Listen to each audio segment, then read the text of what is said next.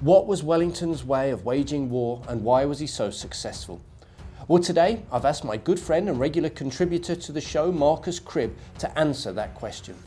Marcus is a real expert on both the life of the Duke of Wellington and the Peninsular War in general, and I highly recommend you give him a follow on Twitter where he is at mcribbhistory. That's at mcribbhistory.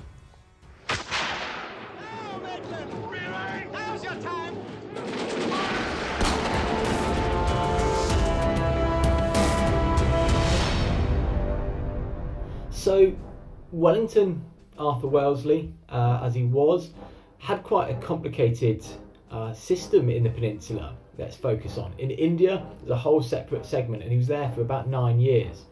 In the Iberian Peninsula, Portugal, and Spain, he was nearly always outnumbered and on the back foot.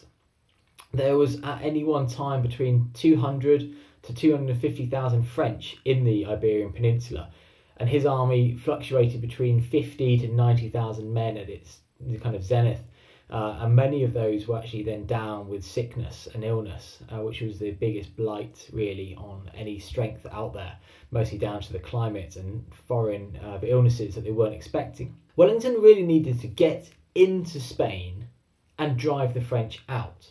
So, firstly, he had to rely upon really good logistics, uh, and this is something he was very good at mobilizing uh, the commissary departments, which were normally very second rate, uh, and he needed to get them to supply his army from Lisbon, from a few of the ports, and as far in as Madrid, and then later into northern Spain.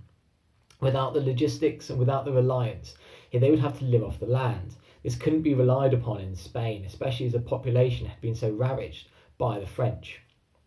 Also, to be able to march into Spain, he had to cooperate with the Spanish army and their councils.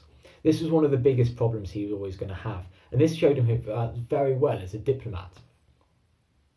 It had gone badly for Sir John Moore uh, in the cooperation, and had almost gone very badly for Wellington in 1809 at Talavera, when the objectives of the Spanish and the British were slightly different aligned. Uh, this was not so much of a problem with the Portuguese, uh, who were much more trustworthy of the British out there. Uh, the Spanish were not and had their own objectives. And, you know, remember very recent distrusts, such as back in 1805, they were fighting against the British at Trafalgar. So he had to work with them. So diplomacy, so logistics and diplomacy. He also actually had to be on the offensive. He needed to get into Spain and drive them out. So yes, I always say he was a all-round general, not only a defensive general. But we actually see that his campaigns are very much normally on the front foot as much as he can do, even where he's actually marched into Spain and then actually fights a kind of defensive battle. The campaigns themselves would normally be on the attack. Also, he's got to work all round the different branches of the armed forces, working with the Royal Navy for supply, but also engineering, uh, to build new roads, signal stations, and most famously the lines of Torres Vedras, which has been covered at other parts of the Redcoat History Channel. Uh, but this is Wellington's uh, defensive lines just north of Lisbon that he could rely upon to fall back to, defend Lisbon, but actually be unbreachable. And Massena was never able to breach uh, those lines. There multiple lines of forts, redoubts, and trenches with uh, bomb-proof runways uh, between the two uh, forts uh, so that troops can move uh, without the direct shell. And they're very, very well constructed and well supplied. Uh, bringing that all together does really show that Wellington is quite a good all round general. He was able to fight all the way from down in the southwest near Lisbon up through and multiple times had been pushed back due, normally due to sheer numbers uh, through the great sieges and then into the Pyrenees uh, his way of waging war really relied upon all of these, whilst keeping his ears out, uh, especially using uh, cavalry as reconnaissance, working with uh, intelligence officers.